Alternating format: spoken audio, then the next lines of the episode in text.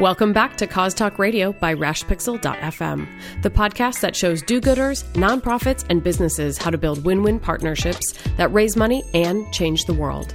This podcast is brought to you by the Cause Marketing Forum and Selfish Giving. You can find full show notes and additional resources for today's episode at causeupdate.com and selfishgiving.com. Now, on to today's episode. Hey everyone, this is Joe Waters, and I want to welcome you to another episode of Cause Talk Radio. And on the line with me right now, of course, is Megan Strand. Hey, Megan. Hey, Joe. How's it going? It's excellent, as That's good. always. Yeah. Cause Talk Radio Day. I know, such a big event day every week now. And the show is really growing. I mean, the show we did uh, last week on Rose's Fresh Pizza in Philadelphia really taken off. Uh, in terms of people hearing Mason's story, so you'll if you haven't heard that one yet, you definitely go have to go back For and sure. check it out. Uh, we have a great show today, and I love the person that we have on today. I mean, she is incredible. When we talk about cause marketing and selling, I mean, this is a woman, Megan, that has sold cause marketing partnerships to Vladimir Putin.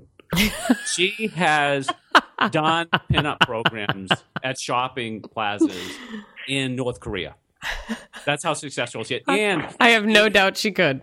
she even convinced ISIS to set up donation boxes in the cities that they're conquering in the Middle East.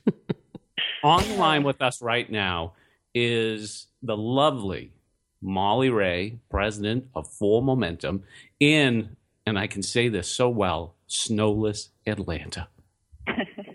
Molly, welcome to the show.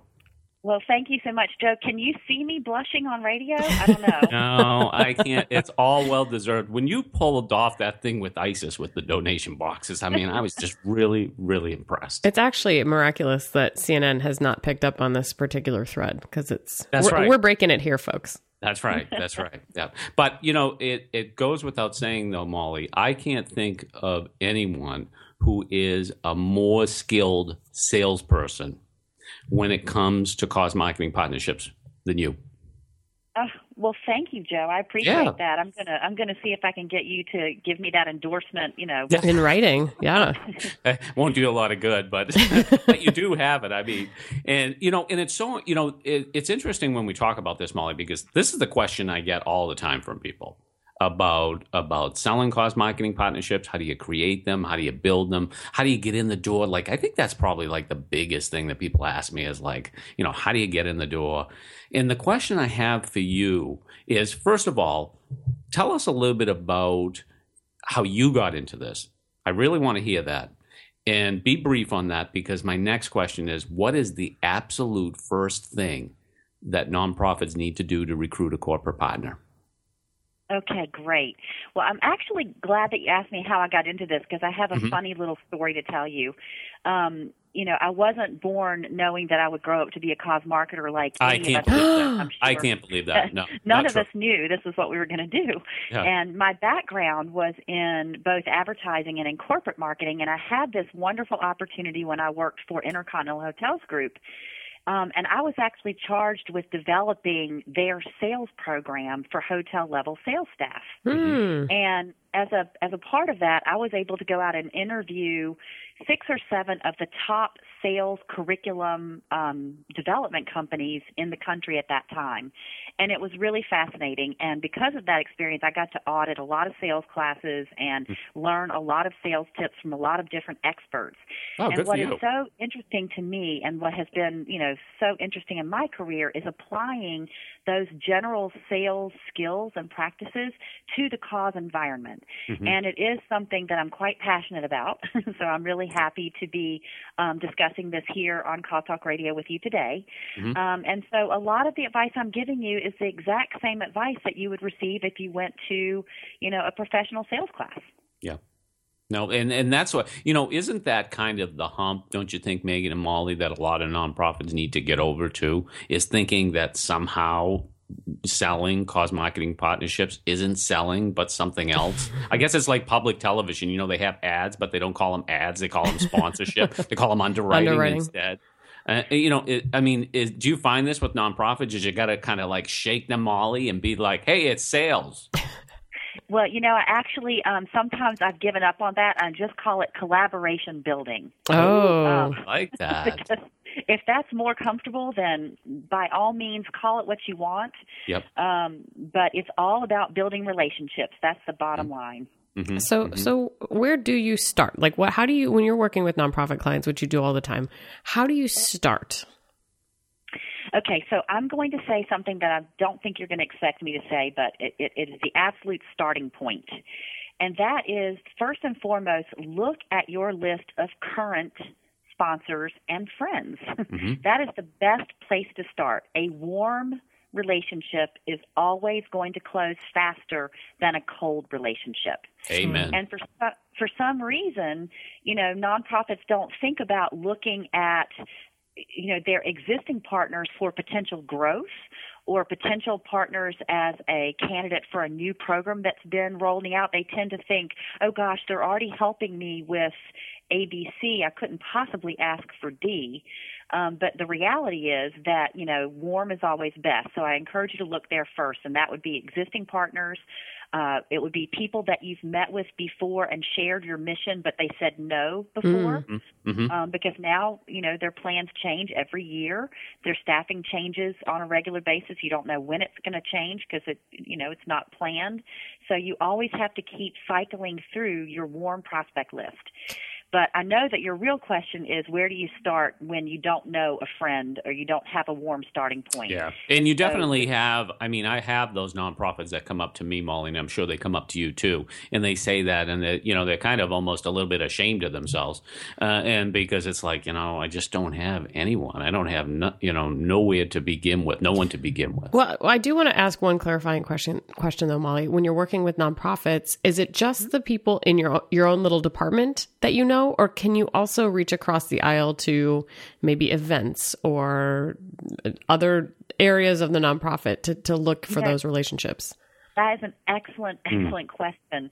Um, and I, of course, am going to advocate for going as broadly as possible. And in fact, in a previous life, when I was with the Arthritis Foundation in charge of their sales, I created a cross organizational sales once a, once a month. I brought everybody pizza and I had the PR department, the marketing department, the advertising department, because we had a magazine, Arthritis Today. Mm-hmm. We had the event people, we had the program people. I invited a person from every department and bought them pizza. Smart. And we sat around and talked about who, what friends had they made lately. you know, you Did know, you see Molly? See, like, hey, you know, have another slice of pizza. Who you been hanging out with lately? exactly, exactly. and you know what? We even we even created a system where um, you know we didn't take all of the ownership of the leads. We would assign an account owner, and sometimes that account owner was a program person, um, depending on the prospect. So yeah, certainly everyone in a nonprofit organization has the potential to wear a sales. Oops ooh, sales or collaboration building hat. a CB, a CB hat. Who would everyone like a CB hat? yeah, it's like dirty word. Don't say yeah, sales. right. Yeah, yeah. Don't say sales. Can't say sales. but that's a good point, Megan. And then what I would say is back to Joe's question about where in the world do you get started? What's the absolute first step? Here is my big, big tip and this is a mistake that I see made time and time again. Don't look at your mission as your starting point. Mm. Look at the audience that you're reaching. Your marketing match is your starting point. Yep. So everyone um, you know, when you are looking in a development role, there are lots of different types of development prospects. You have individual donors, you have P2P participants, you have uh, planned giving, you have large personal gifts, and so forth. And all of those different types of donors have needs and behaviors, right? So yep. you are going to think about your corporate donor and what their particular need or interest is, and that's your marketing assets. Yeah. So I think the biggest mistake that's made is you think that, you know, nonprofits think they need to reach out to someone who has a direct, you know, immediate affiliation with their, you know, disease state right. or their mm-hmm. or their, you know, issue, their mission based issue, but really it's who might have an interest in the market that they're able to reach yep. through their messaging. Their, you know, the donors that they are reaching, not necessarily the constituents they're serving, but you know the the donors that can be reached through a joint campaign. Does that make Yeah, sense? and Totally. It, it, totally, and you know, one of the things too, I think what you're saying too is in in the the the former, in terms of talking about going to people within an organization about your issue. That's really not where the money is in the business. And what you're really encouraging people to do is no, go where the money is, go where they need your audience. And you can certainly raise more money than you're going to raise in corporate giving or community relations. Yeah, and you know, you, you you raise another interesting point, Joe, and I do get asked this question all the time. So even though it's not one you've asked me, I'll bring it forward as one that I get asked all the time, which is, which department should I reach out to? Yes. Mm. and so I I will tell you that my answer is all of them. I So say that when- the, take the, the one that takes your call. That's exactly it. You just stole my punchline. So we will reach out when we're when we are working on behalf of For Momentum clients. We'll reach out to someone in marketing, someone in PR, in um, human resources, community relations. Um, you know, we'll we will you know blanket the landscape because there are so many different points of entry Right. into the corporate headquarters, and whichever one, to say what you said, Joe, whichever one shows the interest first is your starting point. Yeah, yeah, yeah. And I think that goes for companies too. So often people ask me, like, "What kind of company should I reach out to?" It's like, uh, the ones that want to talk to you. How about that? It's not there because you know, obviously, because you you know, sometimes I think nonprofits spend all this time like putting together these lists, you know, and and they love lists, and we're going to go through this, and we're going to look at that. It's like, yeah, but none of these people are going to talk to you. you Yeah, know, but let's, sadly, let's, they don't. let's they, talk about the ones. I, I find that most of them think no one wants to talk to them, and that's not true. Yeah, You no, know, that is, yeah, you're it's a matter of of finding out. They might not want to talk to you based on, you know, a mission point, one particular mission point, but they might want to talk to you based on your marketing synergies or based on ways that you can engage their employees or ways and that it- you can help them expand their PR reach. and it's so and you know too molly i mean you know 10 15 years ago i used to have to explain to people what cause marketing is what social impact social good and stuff like that i mean even the smallest of businesses these days they get it. They understand what you're talking about and they may even see the value of it. So there's a great opportunity for nonprofits right now to reach out to businesses because they're more accepting of cause marketing than they ever have been before. Yeah, I agree with that. So it, it- you're talking about ch- sort of changing your paradigm here to focus on who you're serving and your donors and what that overlap is, and then mm, attacking a company, if it, to use that word, which is probably not a great one, at multiple points of entry. Uh, Are you catering the message to each different department? Like when you're talking to HR, you're going to talk to them about employees. When you're talking to marketing, you're going to talk to them about you know maybe social media or, or how to reach their customers better. Yeah. And, and but what are- what are you doing? Like, how are you even getting a foot in the door? Because I think that's the next question. That's the biggest question. Like, yes, it's great to say, yeah, we should attack on multiple points of entry, but h- how are you getting in? Are you calling? Are you emailing? Are you doing all of the above? What is it? Doing all of the, the above and repeatedly. Mm, yeah. So I actually, um, you know, Joe Joe reached out to me to talk about um, this, you know, sales a series of blog posts that I've been writing lately about sales tips. And in Sales Tip Two, the article that I wrote is all about tenacity and the and the fact that you really need to um, you have to work hard to get in the door. You Yeah, know, absolutely. it's not Yeah. something that I, I, I've had clients say, "Oh, well, I reached out to them, but they didn't write me back or they didn't contact me." Well, how Yeah. many times did you reach them? Well, twice. Well, uh Yeah. you know, on right. average, I, I, I found this really cool infographic, and I put it in the blog post that um, that it takes on average seven attempts to when you're cold calling to reach an executive 7 times. Yep. So I am recommending, you know, that you that you have to, you know, develop some thick skin, and you have to, you know, think about reaching out ten times. You know, a, a, a lead is not dead um, until you've until you've exhausted it. Now, I'm not saying do exactly the same thing every time. So to your point, Megan, you know, you, you email, you write, you you share, you know, you share a particular point, and then maybe in the fourth email you share a different point. Um, so you've got to be creative, and you've got to keep trying different ways to to break through their clutter to to establish a a, a call. No, that is it, is. It really is. You have to be persistent in reaching out to people. And you know what I tell people too, Molly, is if you've done your homework about this company, it's worth going back to them again and again because they are a good prospect. And a good prospect is a good prospect forever unless mm-hmm. things dramatically change. And that's what, you know, I in if people aren't responding to you, you have to think of all the different ways that you might be you might be able to connect with that person. It could be having contact with them over LinkedIn. It could being having conversations with them on Twitter. It could be as simple as, you know, calling again and again until they pick up the phone without leaving a message. I mean, all these different things. Yeah, there's a lot of different tricks, you know, and I have also written about the importance of leveraging your LinkedIn. You know, if you find a person's name, then, you know, see who you have. If you're not linked to them, find out who you have in common and see if, you know, if there's a different point of entry that you can leverage or, you know, is send them an article that you read about their industry. That's right. That's a, um, that's a great idea, Molly. Ways. Yeah. Yep. Yeah. Yeah and I think it's about staying relevant, stay out in front, showing that them that you're interested as much in their efforts, in their success as your success. And I think that goes a long way because I always say that most businesses, I think, just expect nonprofits to come in on bended knee with their cupped little hands and ask for money. And that the nonprofit, the nonprofit that comes in and say, "Hey, I have an opportunity for you, and uh, this is something that I think will be great for your business and great for us." Let me explain it to you. It's well, like. Mm-hmm you know, where are you, where are you from, Maz? I mean, I've never heard this before. Well, I, th- I think that's the next question for Molly. Is so let's say you, by some stroke of luck or persistence and tenacity, land a first phone call or a first meeting. What do you what do you do for that first meeting? How are you approaching that first meeting? What are you trying to gather?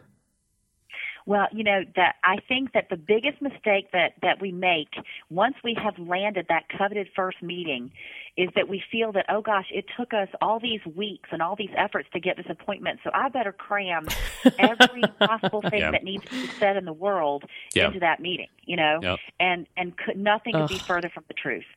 So, um, in one of those fancy sales classes that I told you I was able to take, you know, back in my previous life, they, there was something said that stuck that I have never forgotten, and that is what they call the 70 30 rule. Mm-hmm. And that is when you are making your first discussion with a prospect, you plan to listen 70% of the time and talk 30% of the time. Mm-hmm. That's a good ratio.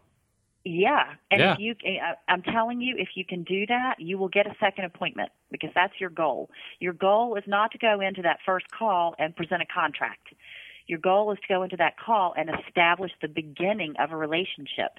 Yeah. And you know what? It's actually been scientifically proven. I wish I could find the source, but people, um, people think that uh, that someone they're talking with is smarter if they ask good questions. Yep mm-hmm. than if they um, if they say smart things. well, let's so, talk about that. What what questions do you always ask? What are you trying to get to when you're when you're in this first meeting? Um, so that that's a great point. And actually, in this blog post series that I told you about, I gave away some some advice. I gave top my top five favorite open-ended questions for a sales call, um, and they are listed in, in that blog post number one on the. Uh, you can find this series, by the way, on our website at www.formomentum.com. Yeah, and we'll excellent website. And and you know one thing I want to mention to yeah. our listeners too: make sure you sign up for the For Momentum newsletter yes. because it's excellent. And uh, Molly's not going to clutter your inbox with you know with uh, newsletters twice a week, but when she does send it out it's really worthwhile. And we'll put links to, to this in the show notes too. Yeah, we'll yeah. put links once, too. Once a month with uh, you know with three quick articles. But so the five the five things that I always ask um, or try to ask. Uh, to your point, Megan, are number one, can you tell me more about your role with your organization? Mm. Um, you know, to that point earlier about, you know, you're you're you know kind of scattering the landscape, trying to get your foot into a door. So sometimes you would be surprised that titles can be misleading and you just need to find out what their role is. Plus, guess what? People love to talk about themselves. They love it. So they will typically share very openly, oh, well, I'm in charge of A, B, and C. It's and true. So Look taking- at me. yeah, I mean, I love talking yeah. about me. Uh, the other the other questions are things like you know what is your planning and budget cycle You know, that's another common misnomer is that um, nonprofits think that they should be able to get, you know, into this year's budget, and that's just not necessarily the case. You might have to start planning towards their budget cycle so that you know when they are likely to be able to commit dollars to you. The third question I have listed is, you know, what are some of the biggest challenges that you are facing this year in your role with the company so that you can understand what their pain points are and come back to them with solutions. Um, another great question is, um, you know, has your company participated in cause partnerships previously? Now, if there's a really obvious one that, um, you know, that is well known in the marketplace, you can ask them about that particular partnership and ask them things like what worked well and what what isn't working so well. You know, they will tell you, you know, what what they like and what's missing. And then another good question is, you know, all, you know, there's such a trend towards engaging employees in your cause work. So, you know, another great question is, you know, what efforts do you make to engage your employees into your partnerships? That's so good. those Yeah. are, you know, those are just a few questions. But, you know, to your point, um, Megan, I think you're asking like, you know, where should you start? You should just get them um, started on talking about uh, subjects that are going to allow you to craft your pitch to show how you are a solution to their goals and needs. hmm Now, what are the, uh, you know when nonprofits that you advise, Molly, realize that this is a multi multi step process in terms of working with corporate partners? How do they respond to you? Do they like the fact that you've offered a plan, or do they feel like, oh man, this is too hard? I'll write another grant application. I'll ask another rich person for money. I'm not doing this. Well, you know, it's it's a mixed bag, honestly, um, Joe. But I do what I do try to encourage is that if you're not if you're not willing to recognize that there's going to be a runway of time needed here, then don't waste your time. Don't waste your resources. Yeah, and it's this is- not it's not the opportunity too for that organization that needs a six figure gift tomorrow, and it's like, oh, I need cause marketing, Right. you know, it doesn't. You know, yeah, I, I discourage thinking about cause marketing as as a solution for that need. yeah, yeah. Um, so I coach my clients to recognize that it's going to be, you know, 12 to 18 month cycle. hmm That's so true. Well, and it sounds like even just in your first meeting, you're gathering so much information that can potentially help you move that deal forward if you know kind of who the decision maker is or how to get to that person, if you know the budget cycle. But when it comes down to trying to get people to commit, do you have any tips there for closing the deal with some There of these go. partners? Yeah, because if you're not closing, you're in customer service, Molly. You know that. I'm going to borrow that. I like that, Joe. That's good. That is funny. Um, so, so in my um, sales tip number three, I have three easy steps for an effective close, and it's just a really basic approach to how you can begin to close the business. And you're going to be surprised, but in those in those spiffy sales classes that I took years ago, you know what I learned is that the number one reason that that someone doesn't get the business is they actually never ask for it. right. Um, you can't just say, you know, Wow. look at all these great things, look at all these synergies. Isn't that great? That's not going to do it. You have to be specific. You have to put yourself out there, and you have to ask for the business. So what I said in this article, which I think is really, really important, is that you know by the time that you're ready to close the deal, you should already have in your hand several critical pieces of information. Mhm. So, you know, um, you should know what their target, who their target audience is. Mhm. You should know what their goals are. You should know what their timing and budgetary needs are. Um, so, if you don't have those three pieces of information, you are not ready to make a close. Hmm. Mm. Um, Good what I also want people to know or, and really think about is that the chances of them saying yes the first time you ask are extremely Yeah. rare. Right. It's Right. not going to happen that way. Yeah. It's going to be a negotiation. It's going to Mhm. be, well, we still kind of wonder about this, or Mhm. mm, I don't know about that.